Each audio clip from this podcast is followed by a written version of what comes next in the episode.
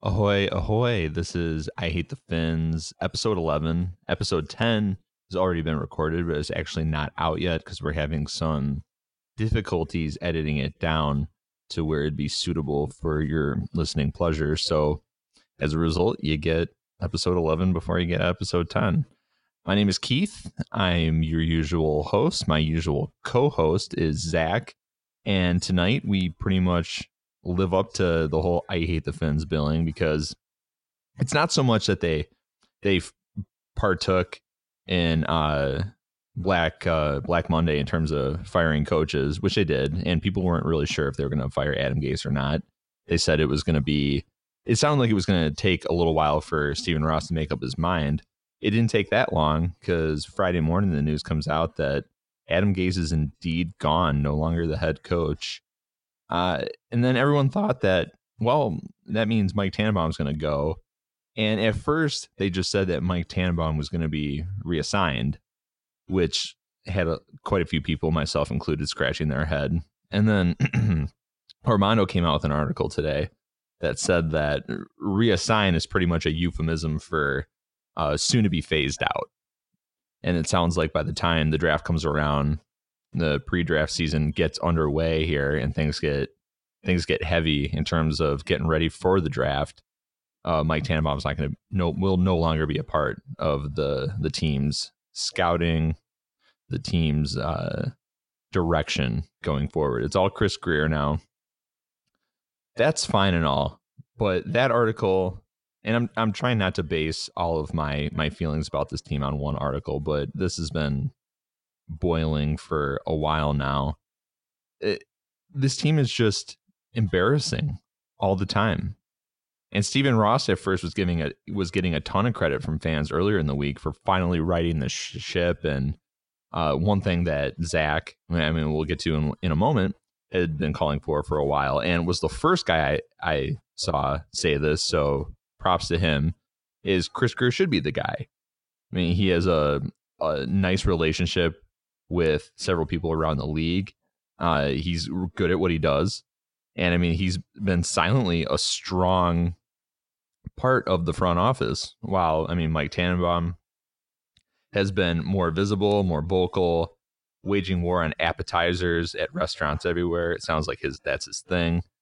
So Chris Grier ends up the guy. That's fine. But Stephen Ross, I think there's culpability across the board in terms of where this team is at right now. Uh, I think he tends to well, first of all, it's always a half measure with this team. It's never a full measure. This is about as close I think he's gotten to emptying the cupboard, but he doesn't because I mean Chris Grier's in there, and that might be the the right move ultimately. And in my opinion, I agree with Zach. It needed to be done, but at this point, where this team is at, Adam Gase was supposed to be the guy. Three years later, he's gone. Uh, Matt Burke has not been fired yet. I mean, but I mean, unless his team has a really sick sense of humor, that will happen. Uh, where this team stands right now is somewhere between Bullygate and that incredibly awkward press conference where Stephen Ross announced the extension for Tony Sparano after he flirted with the the whole Jim Harbaugh thing and he flew across across the country to try to woo him to become the coach of the Miami Dolphins. I think that was early 2011 when that happened. It's just one embarrassment after another, and it's just the portrait of dysfunction for this team. And people say, well, Stephen Ross wants to win. And I believe that he does want to win. I just don't believe he knows how to win. And I think that he spends too much time listening to the wrong people. I think he ultimately makes decisions that are highly questionable in terms of front office personnel, and we'll get to that more in a second with that article. But it's just it's baby town frolics all the time, to coin a phrase from Archer. It's it's embarrassing. It is something that I mean these guys have had such an opportunity as of late because the Patriots aren't going to be good forever. We don't think. I mean, Sam Darnold's starting to heat up a little bit. That could work in New York. We'll see. Uh, Josh Allen a little bit of a question mark, but did some impressive things in his first year in Buffalo. And Buffalo has a really strong defense going forward. So the the window for the AFC East outside of New England is starting to open here, and the Dolphins have all but ensured that they're going to be on the outside looking in for quite a while there.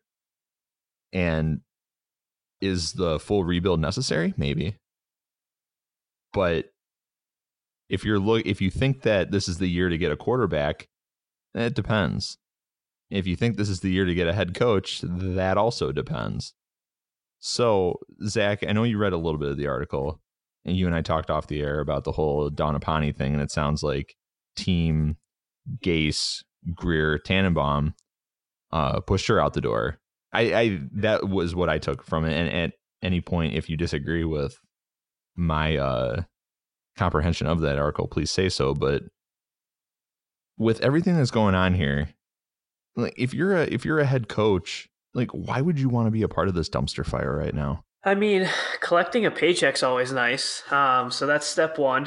Um, and I mean, I don't think it's as bad as it could be. Um, you know, I, I think I'm gonna say at least the Bengals situation feels worse than the Dolphins. Um, because at least at least the Dolphins feel like they have some pieces on their roster. Um, but it's it's we're not the yeah, Rams.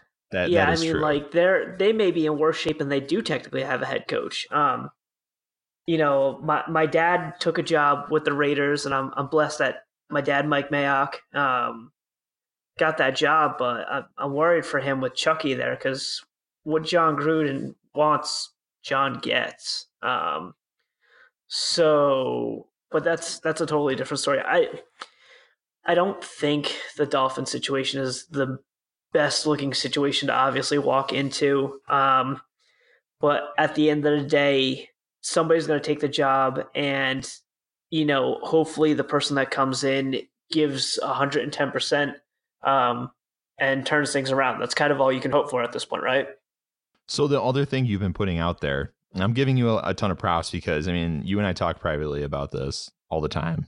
I mean, we we have found a way to uh, drown our sorrows and and really kind of making fun of this team, but also just standing back and thinking like, man, this is really bad, or this is pathetic, or why is this happening? But right now, I if I'm putting a favorite to get the job, I don't I don't see how Ross can look past the original Rizonator here in Darren Rizzi. I think that he's the best fit in terms of what Chris Grier wants to do. He has a relationship with the players on the team, which is a big reason why what some camps are claiming why Adam Gase is gone. That's at least part of the part of the problem. So, in your mind, is Darren Rizzi the favorite? And in your mind, should he be? I think it's too early to call a favorite. I think he's easily the player's favorite. I mean, I was just scrolling through Twitter and stuff again, and then I saw um, there were endorsements from Reggie Bush. Um, he he recently must have found out, and um, um, Williams, um, Damien, Damien Williams. Um, you know, so uh, all the players love him. Um, there's been support for guys from the second he walked in in 2010 till guys that are still on the team. Um, you know, I think it was funny how you said that, you know, you, you don't see how Ross and Co could pass on him at this point, but, you know, essentially the same thing was happening when Dan Campbell was finishing out the season. Do I think Dan Campbell would have been the right choice at that point? No. Um, but you know all the all the guys were saying like yeah let's let's go with dan you know dan's done a good job like dan has our back like we have his back um and they didn't but that's okay. Um so i at this point i'd like to see rizzi um even just for the sake of giving him a shot um because i think he's he's earned it. He's put in you know almost a decade of really good work. The dolphins special teams have been one of the more consistent units not just on the team, but in the whole league. Um, you know, they always have one star stud kind of tackler that's Michael Thomas or Mike Hull or um, um, why am I blanking his name? Uh, Walt Aikens. Um, so you always got a guy like that. Their young kickers and punters are always good, no matter who they have in there. and there's always a decent guy returning balls. So at the end of the day, he's he's done a really good job in Miami. So I'd like to see him get his shot. I think he is a major component of Matt Haack becoming a really strong punter because if I mean we all recall everyone hated that move. And I mean the team was getting killed for it and now Matt Haack is a strength for this team. So that's part here so that's what here's what I meant when I talk about the fact that I don't understand why Ross and company Grier uh, would not hire Resonator. and the reason for that is if you're into John Harbaugh, who was a special teams coach before he became head coach, and you're looking for a fiery special teams guy, you know, you already have one in house, and you don't have to trade picks for him. Because I mean, the, it's they're just rumors right now, but there are people saying like the asking price could be two first rounders for John Harbaugh. That's insane. The guy was almost fired. I mean, it's not like he's firmly entrenched in Baltimore's future plans here. So, I mean, that's I get it. They're Baltimore's just trying to, or people in Baltimore's camp or whatever, are just trying to levy for as much as they can get in a deal like that. But John Harbaugh, in my opinion, might be a player's coach to some people, but I've seen how he treats his staff. Uh, I don't think he's a super tactful guy when it comes to handling uh, people around him. And you just fired Adam Gase for for essentially the same thing. So it, if you're into that 2012 Super Bowl, the fact that um, they're typically always really strong on defense. And if that's eye candy for you, that's fine. But I think that there are a lot of people in Baltimore who work to make that happen. I think Ozzie Newsome killing his drafts certainly had a big thing to do that. Something Miami has not done. For every Miami draft that's great, then they take two steps back with uh, us. They follow it up with something that's not good. You think about how, how much good they did in 2016. The book is still open for what's going to be written for 2017, but right now it's not super promising. We'll see. But if you're if you're looking for John Harbaugh, I mean, like I, in my opinion, I think you have a young, more likable version in Darren Rizzi. So I don't know. That's just where I'm at there. I don't. You don't have to trade picks for him. He doesn't even have to relocate. I mean, he's already in house. Team loves him. Uh, that's a big thing in my opinion right now. Again, that's something they just they just greased the previous coach for the the relationship with some players. Sounds like uh, you mentioned Damien Williams coming out supporting him. Uh, I saw Mike Pouncey was was tweeting out about him. Everyone everyone has really nice things to say, and maybe that goes a long way for what this team is looking for in their next head coach. Now, if they go outside, and I mean, full disclosure to everyone, we recorded a show last night and then ended up. I mean, there were we were having problems with. Um, I think the internet just hated us last night, so we ended up having to scrap it. But what we spent a lot of time talking about is, I mean, a lot of people who are also up on the Dolphins wish list in terms of head coaching candidates, like Vic Fangio's way up there. And I mean, I'm probably not going to earn myself any favors here, but if I were Vic Fangio, I don't I wouldn't take the Dolphins job. He might. Maybe, you know, I'm not him. So maybe he looks at it and he loves the challenge. And maybe Stephen Ross looks at him and thinks, like, this guy doesn't take any crap whatsoever. He's what I need. I, I'm not sure. But if I'm Vic Fangio and I look over the Dolphin situation, I look over at the fact that their defensive line needs to be rebuilt. And I mean, that's not opinion, that's essentially fact. It does. And you need a quarterback. The team has essentially said that, I mean, all but said that, hey, this is going to be a, a rebuild, and they're hoping it's a short term one. Why would why would you leave Khalil Mack and Akiem Hicks and Leonard Floyd and Roquan Smith and Eddie Jackson for that? I mean, I would not. That sound and I mean, there's no guarantee that that when he comes to Miami, I mean, there's a lot they're going to have to hit on. They have to get a quarterback because I mean Ryan Tannehill is not the guy. So I don't know. That that's just me. And maybe he ends up taking that job, and then I just say like, oh yeah, I clearly don't know anything. That could very well be the case. Because like I said, I'm not Vic Fangio, but if I had the the most stacked defense in terms of talent and personnel in the league, which I believe Chicago has and will have for the about the next five years. As long as Mitchell Trubisky's playing on that rookie contract, I mean they're gonna be they're gonna have a lot of leeway with what they do on defense. I would not leave that, but that's just me. Um, and then you look at some of the the other candidates out there, and Zach, you'll have to help me because I'm drawing a little bit of a blank right now. Um, guys that I mean, Kris Richards' name's been thrown around, and we've definitely shown him love on this show. Uh, has done impressive things, and a lot of people. It's funny when times like this come up and people are interviewing. You think about like when Adam Gase was interviewing, and a lot, a lot of people like one thing he hung his hat on, or or people hung his hat on for him was what he did in Denver.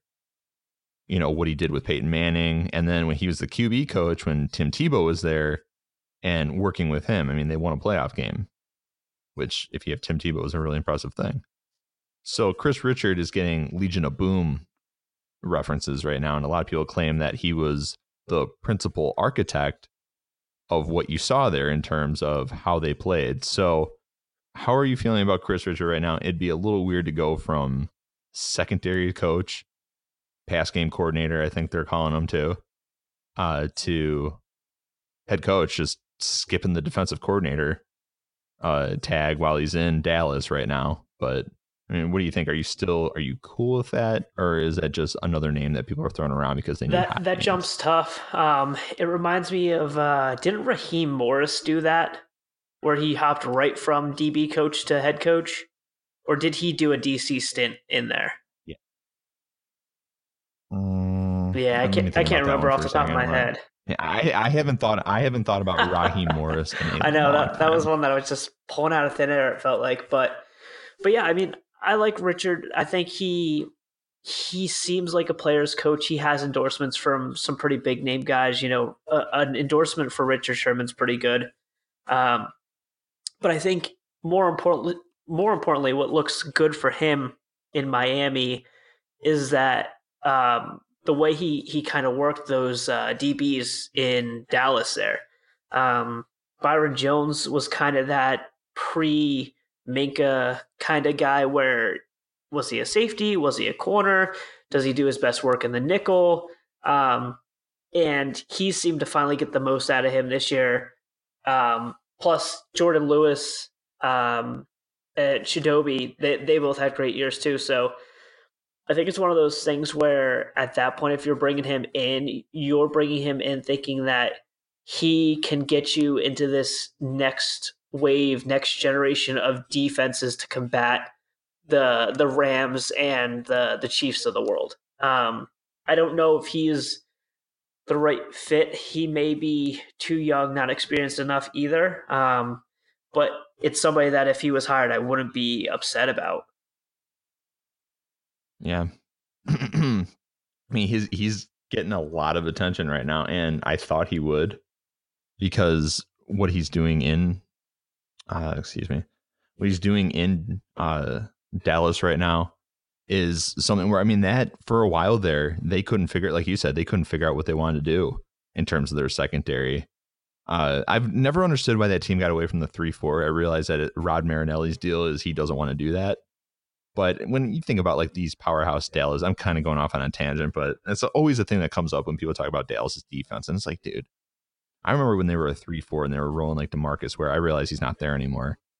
But in terms of the guys they have now, like if you, are telling me you couldn't run a 3 4 and have like Sean Lee and uh, Leighton Vander Esch uh, in the middle there, or if you want to also work in uh, Jaylon Smith I don't know. Anyway, that's just a, a, thought of mine. But Kris Richards an intriguing name. I'm trying to think of uh, just off the top of my head some of the other guys that they're uh, interested Bieniemy. in. Bieniemy. Eric Bieniemy. Okay, so we can talk about that. I knew there was one, and again, I mentioned this last night, so I feel like I'm repeating myself. But people are never going to hear that show.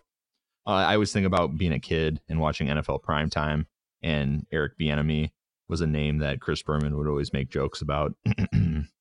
So when I hear that name, it takes me back. But right now, so his principal thing is running backs. and right now he's the offensive coordinator in Kansas City, but he's not the play caller because Andy Reid's handling that now that Matt Nagy's gone. So, I mean, is it a Philbin thing? I mean, I, I feel terrible asking that, but uh, I mean, I, I, I honestly don't have an answer for that. That's that's one of the toughest things where when guys come from a team where the head coach is calling a lot of the plays and doing a lot of work there, like what do they have to show for it? You know, um, the recent success for guys like Pederson coming out and Matt Nagy um, makes you want to believe that he has the same kind of stuff behind him, but who knows? Um, you know, I, I guess that's going to be one of those things where he either demonstrates it to Grier and Ross, and they feel good about it, and they think he can call plays and do what he needs to do, and they put the hire out there. Um, but if he doesn't get hired, and especially if he goes through this cycle and doesn't get hired by anybody, that may be a question that comes up moving forward if he isn't handed any sort of play calling duties. Um, but he's another guy that that players seem to like. Um, I've seen a lot of Chiefs players saying nice things about him. I even saw um, Jamaal Charles saying nice things about him. So, you know, it it's a, again a guy that if the Dolphins hired him, I would not be upset about. Um, but there are some questions in there. Well, the thing about Eric Bieniemy being a running minded guy, I saw a lot of people on Twitter immediately bringing up the fact that if you're looking for this these big offenses uh, to come out, or I would say a big offense coming from a guy who's uh, essentially a ground first minded dude, um, you might not get there. I would counter with Anthony Lynn out in LA is probably, in my opinion, like a close runner up for uh, coach of the year. And he's he coming from Buffalo to take over the Chargers. I mean, he's a run minded dude. So th- that's okay. I mean, just because, and I love running the ball. I mean, I'm, I love throwing the ball too, but I'm someone where like when I watch games and like teams don't run the ball enough, it really starts to irritate me. And I understand that the NFL is, uh, it's so many concepts now where with teams that how they want to operate their passing game, how they want to coordinate it, and they have so many receiving options. And you have all these college concepts where you have a lot of air raid stuff that you're seeing in the NFL now and the air raid is absolutely allergic to the ground game for the most part. I mean, they use the back essentially as a receiver too. So, um, I love it though. So if Eric Bieniemy was the guy, that's fine. I'm not worried about him lacking the uh the resume and mindset of a guy like a Sean McVay or something because I realize that's what a lot of teams want right now. They want Sean McVay part 2. They want Matt Nagy part 2 if I was interviewing him, essentially, if I was Grier, I would just say, "How do you feel about drafting a guard and another guard in the first and second rounds?" And if he signs off on that, he's my coach. That's. I just want to remember when uh, the Chargers took Lamp and then uh, Feeney. Dan- yeah. Like that's that's the dream. I was. They were living the dream, taking two guards right there. And Dan Feeney could have gone in the first round in that draft, and I don't in late in the first round, and I don't think any anyone would have thought something weird of it. Like I love nope, how he played. Essentially, essentially, the biggest thing on him was the concussions, and yeah. I think if people didn't have the concussion scares, I think he probably does go in the first round of that class. Because I went on a show, I used to go on um, AFC East Bros. Those uh, like Kyle and Gary. Kyle and, and Kyle's Kyle, a, yeah, yeah, and Kyle's a Jets fan, and Gary's a Bills fan, but I mean, like they're really funny guys. I mean, they're really like thoughtful. Um, they're just inclined to make fun of their teams as we are about ours. So that's pretty cool. But I remember uh, Gary was really into Dan Feeney and asked me about him, and I said, "Yeah, I love him too." And Gary thought he was going to go in the first round, and I essentially said the same thing that you just said. Like he should go in the first round, but I think like some of the injury stuff at Indiana would probably push him to day two. And I mean, the thing is, is like he's the one who's absolutely rocked it for the Chargers and Lamp. I mean, he tears his ACL really early on uh, after joining the team, and in in my opinion, hasn't been the guy that had he been brought to Miami. Can you imagine if we drafted him and all that happened? Fans would be losing their minds. So, and I loved him coming out of school. I mean, he had that signature game. There was a streak there where my favorite draft guys were dudes who threw around Alabama at one point or another, like Jack Conklin in the, I think it was the Peach Bowl when it was the uh, penultimate uh, college playoff game.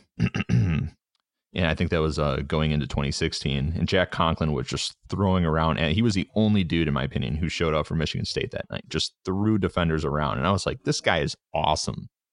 So, uh, Forrest Lamp playing for uh, Western Kentucky does the same thing. You know, just throwing dudes around there. So, I loved it. I mean, and that was like his signature tape was how he played, and people knew he wasn't going to be a tackle at the next level. He's going to be a guard. And we're getting off on tangents again, but we were we were think, big fans I, of Forrest. I think the last two coaches that we have to hit um, would be Brian Flores and um, Munchak. I think those are the only other ones that they've requested some sort of interview for. So Munchak's the end of his stay in Tennessee was weird. Was I don't know, just I thought it was a very strange set of circumstances what went down with him, and I still have never really seen um, clarification on when what went there. I mean, like he's an old school guy, really. Which I mean, I I appreciate, and if you're into Vic Fangio, you can't write off Mike Munchak for being for being an old school dude. But I I kind of get some of the attention he's getting, especially because I think he's currently with Pittsburgh, right? And um, Yep. He, he I think he was their Yeah. offensive line coach this past year. Yeah, and I mean, their Pittsburgh's offensive line has been a strength. I mean, granted, I mean they have a lot of talent in there. I mean, Villanueva is just a guy who's always under the radar yet plays well. Pouncey has been healthier. Uh, DeCastro, everyone knew that that guy was going to be a stud coming out of Stanford, and he has been. So, um, that that's fine. Brian Flores is interesting in that what first year defensive coordinator. Yeah, I mean, first year defensive coordinator took over for uh, Patricia there. I didn't think Yeah. that he- the defense for the Pats were that good that this year. The Pats were like They weren't. surprisingly iffy this year across the board. Um, but so at the end of the day, you know, he's. I think the last two guys that we've mentioned have been the last two guys that we've mentioned for a reason. Um, Right. you know, I wouldn't. I wouldn't be distraught if they hired either of those guys, but I wouldn't be excited either. Um, you know, if either of those guys are hired, more than likely, I'm looking at like, all right, come three years from now, we may be looking at a new coach. But other than that, um, and like the Bill Belichick coaching tree has not been that good. So No. you know, I think his his major successes um, were like Saban's attached to him technically. Um, um, oh my god, why can I not remember the guy that that's the coach for Iowa? Kirk, um, Kirk Ferentz, right? Yeah, yeah, Kirk Ferentz. He's he's attached to him. Um, and then you know, uh, there's there's Bill O'Brien who's good. Um, the Josh McDaniel saga perpetually continues. Jim Schwartz, and that's it really. Like another a couple other coaches that were, you know, iffy for him, good, not good, however you want to look at it. You know, Eric Mangini, um, Romeo Crennel, Charlie Weis, like those are just a few of the guys that were just like technically head coaches. Um, but you know, I, I don't think I don't think Bill's a very good teacher. Um, and I don't really expect too much from anybody coming out from him, under him, to be honest. No, I th- I hope that we're past the point of thinking that Bill's coaching style is just going to rub off on the people with whom he works.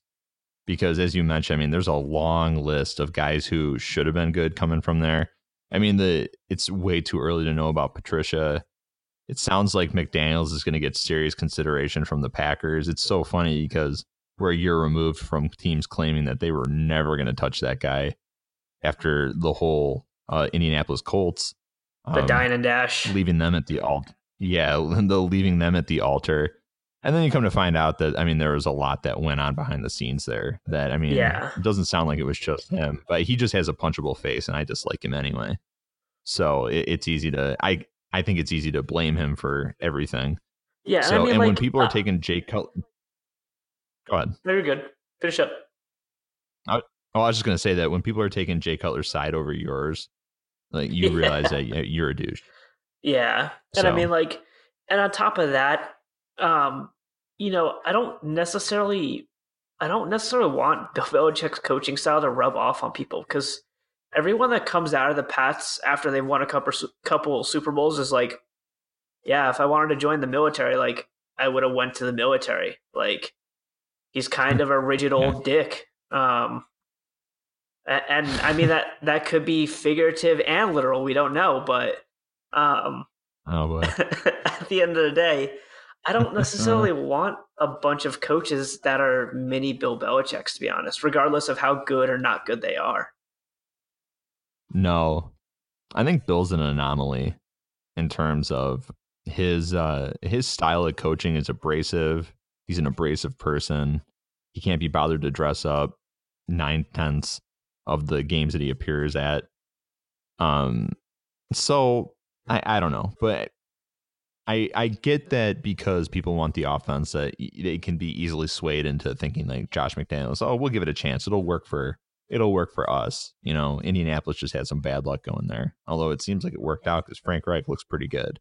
Yeah. But I don't know. All of this is to say that there are a lot of coaching options out, out there. And I'm eh, really interested to see if Stephen Ross tries to go with a, I mean, this is a relative statement considering the class out there right now, goes with the sexy guy, or he goes, I mean, he- sticks with what he knows and what the team knows, and they go with Rizzi. I'm very curious to see because in the past, I I think Rizzi and you mentioned um, Dan Campbell as a prime example of this. Ross is always going to eschew the in-house dude for the sexy name. You know, the Harbaugh. You know, trying to woo him over Sparano, who is still with the team, or you know, going for Adam Gase when you know Dan Campbell comes in halfway through 2015 in the first two games under him, I mean, was this team? I've never seen them look better or angrier than they did in those two games because they just beat the hell out of people, especially Houston. And Houston has just owned the Dolphins since Houston hit the league in 2002. I think their first game was 03 the next season, but uh, the Texans have just rocked them. And under Dan Campbell, the Dolphins go out there and just absolutely like just beat the brakes off them. Uh, so I don't know.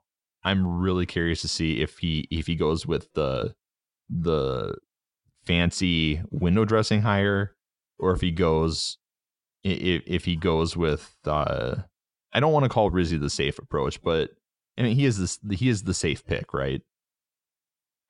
Yeah, I mean, again, safe. It depends on what we're going to define safe as. But I mean, I feel like he's the safest bet as far as, well, we won't have to worry about players disliking him. You know, so you can just kind of move That's on what I from mean. there. Yeah. Oh, yeah. If if that's the way you're talking, Yeah. then yeah, for sure. Yeah, I should, probably should have brought clarification to that, but that's what I mean. Just, I mean, you know, the players are going to love him. The players are going to play hard for him and everything. I mean, you you you don't run the risk of going through with Rizzi what you just went through with Adam Gase in terms of chafing between player and coach. So, I don't know. And yes, I am watching the clock. Uh, so, is there anything else you want to you want to want to get out there? I figured we can do thirty five. The only other thing that I want to throw out 35. there, which is really sad and really lame, is no Zach Thomas in Hall of Famer finalist again. Really lame. yeah that's as some look um a lot of these guys who are getting in now were in their prime when i was a kid so i was able to watch a lot of these dudes play and zach thomas his first game was i think the dolphins opened their season against new england in 96 and zach thomas immediately in that game and mind you no one was talking about that guy so I, I think he's a fifth round pick uh, and I mean, he's just an undersized dude out of Texas Tech, you know, and so no one's really talking about him. And then he just lowered the boom in that game. And all of a sudden, I remember watching that because it was, you know, we didn't have Sunday ticket at that point, but it was the, they showed it up here in Chicagoland as like the late afternoon game. Uh, and I just remember watching, I was thinking, like, who is this? Who is this linebacker that these guys have? This dude is destroying everyone. And then uh, the thing is, he just proceeded to do that pretty much the rest of his career. You think about like some of the hits he was dropping against the Jets, I want to say on Christmas night 2006. I mean, he erased a dude. And I mean, you're talking about a span of 10 years there. And Zach, I feel like from beginning to end, you pretty much got the thing, the same thing from Zach Thomas. And that was just high level play, high level leadership, high level moxie, high level class, just as good a linebacker as I've watched play that position. So I don't understand why he's gonna ha- he's gonna have to wait another year to be on the to to really get in there. But it, it pisses me off. Yeah, I mean Zach Thomas, especially like growing up in the '90s and like early 2000s when there wasn't a ton of Dolphinage to really hang my hat on.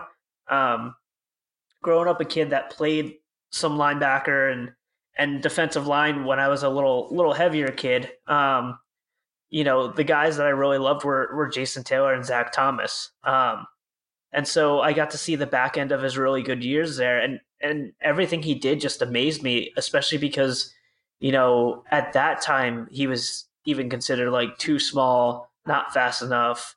Um, he he was like a little box, little blocky kind of guy.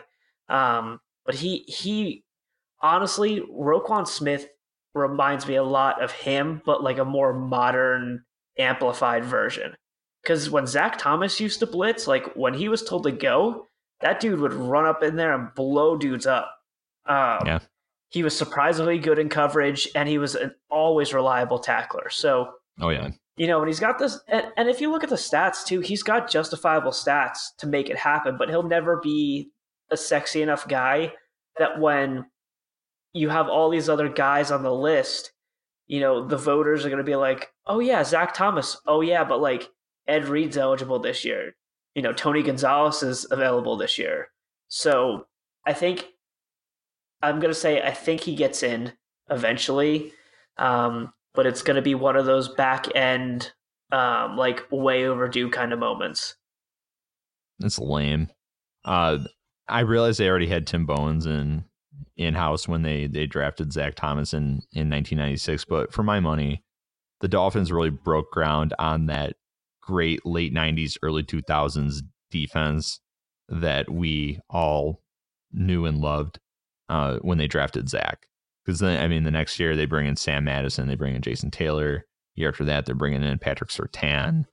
So, I mean, there's other guys. Uh, eventually, they bring in Adewale Ogunleye and that's in my opinion still the dumbest deal the Dolphins have ever made. And just trading away your complimentary pass rusher to Jason Taylor for a wide receiver was just insanely stupid. So I don't know, but I think they did get Channing Crowder out of the the pick compensation. So I mean, that's one thing. Yeah. Does he still have his radio show in Miami? I remember I he was doing that for a little while too. Yeah, he, he was a, he was an underrated kind of guy.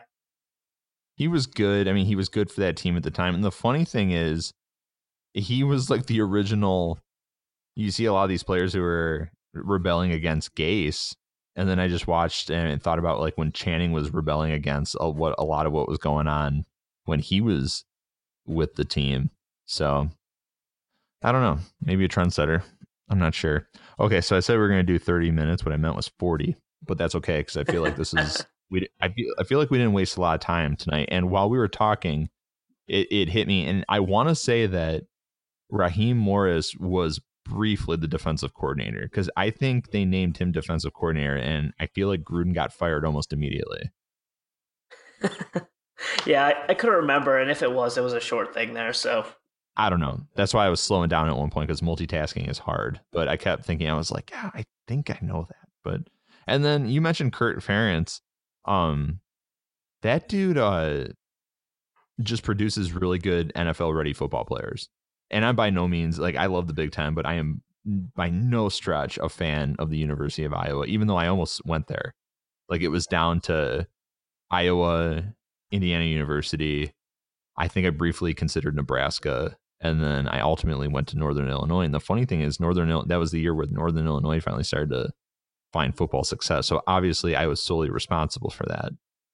But um, all that's to say that I'm not a huge, while I'm not a fan of Iowa, Kirk has just produced like really good. I mean, like it's maybe not stud talent all the time, but especially on the offensive line. I mean, you just produce like I mean Brian Bulaga when he's healthy, Brandon Sheriff, uh, or Scherff, depending on who you talk to. Your boy Desmond King.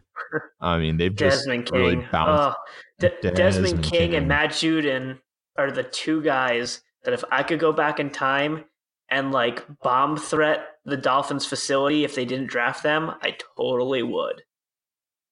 You were right. You were you were so in on that Judon train early, and then they didn't listen to you. So you'll always have that. And then for sure, Desmond King, I have to laugh because De- all Desmond King does is just make plays for the Chargers. And every time I see him do that, I'm like, uh, I hope I hope Zach didn't see that. yeah, so, yeah. Uh, Desmond King, the one that got away. So I don't know, but I love the the football players that that school has produced. Uh, a lot of a lot of good dudes. They're usually really good at producing quality defensive linemen in addition to offensive linemen. I mean, really not a school where you want to take quarterbacks, but I mean, sometimes they'll surprise you with a running back or two. This year, they've become like tight end university. So, and, and the mean, guy that's going to come out of there this year that isn't going to get a lot of love because of the tight ends is uh, one of their defensive ends. I don't even know. He might have to declare. He might still be technically an underclassman, but um, Anthony Nelson, he's going to be that that like next wave of just really tall, like six seven, three hundred five pound white guys. Like he's he's done a really solid job for them. He might not even be that heavy. He might be closer like two ninety, but I was to say at 305 then. I mean, that almost guarantees that he's at least a stud five technique at the NFL. And then because I've watched him play, and I agree, like that dude just it's it's almost like sneaky tape in how he plays, but he looks great. So, like I said, if if your team takes Iowa players, chances are it's probably going to work out for you. Oh, and if you're the Raiders and like you take Robert Gallery and it doesn't work out at left tackle, but then he turns into a stud guard, it's just too bad you took him like second overall. But still, kind of works out. So um, I guess this is this is a good stopping point. This is what we want to do. We want to do 30 minutes. We ended up at we're gonna end up at 43. I feel like that's a victory. Oh yeah. So oh, yeah. um, thanks for th- thanks for tuning in. Um, ooh, actually, you know what? Real quick, let's do picks for. we're, we're going to 45. Weekend. I can't help it. Uh, we're gonna do it. We're gonna do it live. Yeah, we can. Uh, all right, so just all right, yeah, we can. Uh, so first game, I always feel bad for Houston because they always get tossed into that that three o'clock game on Saturday afternoon because it's the NFL's way of saying like we think that people are least interested in watching you play. So I feel bad for the Texans in that regard. Um, so Houston, Indy, who you got? Um, I'm taking Houston, not buying Indy, and I'm all about Deshaun Watson. Deshaun Watson looks so good. I, for some reason though, just I, I don't know. I, I'm going to take Indy. I think that they pull the upset. Um, I think they've been a really tough matchup for Houston this year. Although it would be interesting to see Houston just decimate them after struggling with them this year. Uh, Saturday night, Seattle's in uh, Jerry World. What do you got for that? Uh, Seattle, just because I want to be able to interview Kris Richards sooner rather than later. Of course, of course. You actually mentioned that last night, so I love your consistency there. Like that's on your mind. Oh, I love it. Just when you have the built-in answer. I wish I had more of those. Uh, Sunday's the day that has my attention, obviously, because I've got money. I've talked about this before. Last March, I put on 25 to 1 odds. I put money down on the Chargers to win the Super Bowl. Because, I mean, that's pretty decent odds at that point. So here we are, 12 and 4, and they're on the road. They're in Baltimore. You said yesterday that that place is like eight minutes from your house. You need to go. Uh, but more importantly, what do you think happens? Uh, I'm taking Chargers. Um, you mentioned last night, um, and you've mentioned a couple times actually leading up to this game that the biggest benefit that the Chargers actually have is that they played Lamar Jackson once. Um, I think they'll be way yeah. more prepared for that that read optiony kind of run game. Um, and I think Lamar is going to have to legitimately beat him with this his arm. Um, I don't know if he's there yet. I don't know if Baltimore has the receivers to do it. The only thing that, about that um that's scheme, I guess you'd say, is I I wonder about the Chargers linebackers. Like I wonder who they're going to use. Like you just spy him with Derwin James. I mean, because I mean, there's so many things you can do with that guy. He's like a Swiss Army knife in terms of uh, the the safety position. But I ag- I agree that they're going to make him throw the ball. Uh, Lamar totally caught them with their pants down in that Saturday night game, and LA still should have won that game because I mean they're driving right down the field, and then Antonio Gates had that horrible fumble. I'm taking Chargers as well, just because I can't bet against my uh, daughter's. I mean, if if I'm going to use anybody to spy, I mean, you could use um, Derwin James, but I feel like that's a waste. I think uh, Jatavis Brown could definitely get it done. He's another guy that I liked coming out of Akron. He's got some wheels behind you him. Think about it. Uh, the Chargers have done a really good job at picking up all of your your draft crushes. Yeah, they really have. I need some some compensation for that. The reason I mentioned Derwin James is because I just watching the way he played in the first game. Um, I thought they could have been more aggressive with him, and something tells me Gus Bradley knows that because Derwin James is so good. I mean, like he can do pretty much. I mean, I like him in coverage. I love it when he runs up and smacks the run. So, I mean, he's going to be a guy where he's going to do multiple things in that game. I love San Diego's ability to move him around. They use him the right way. I think you said that that it would have been a shame for Derwin to go to a place and not get used properly.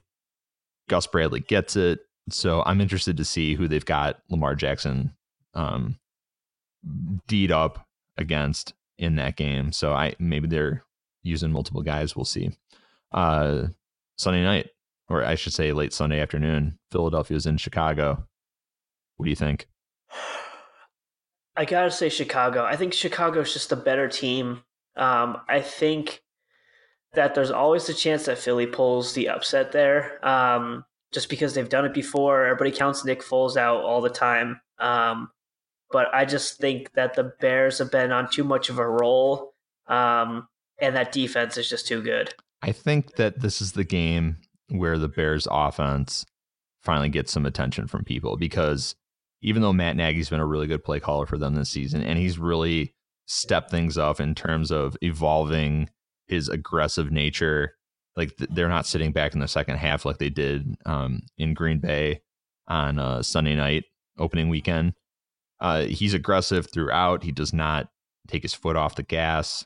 I think this is where you get a good mix of Mitchell Trubisky. I think they're going to try to throw short early to try to get him rolling.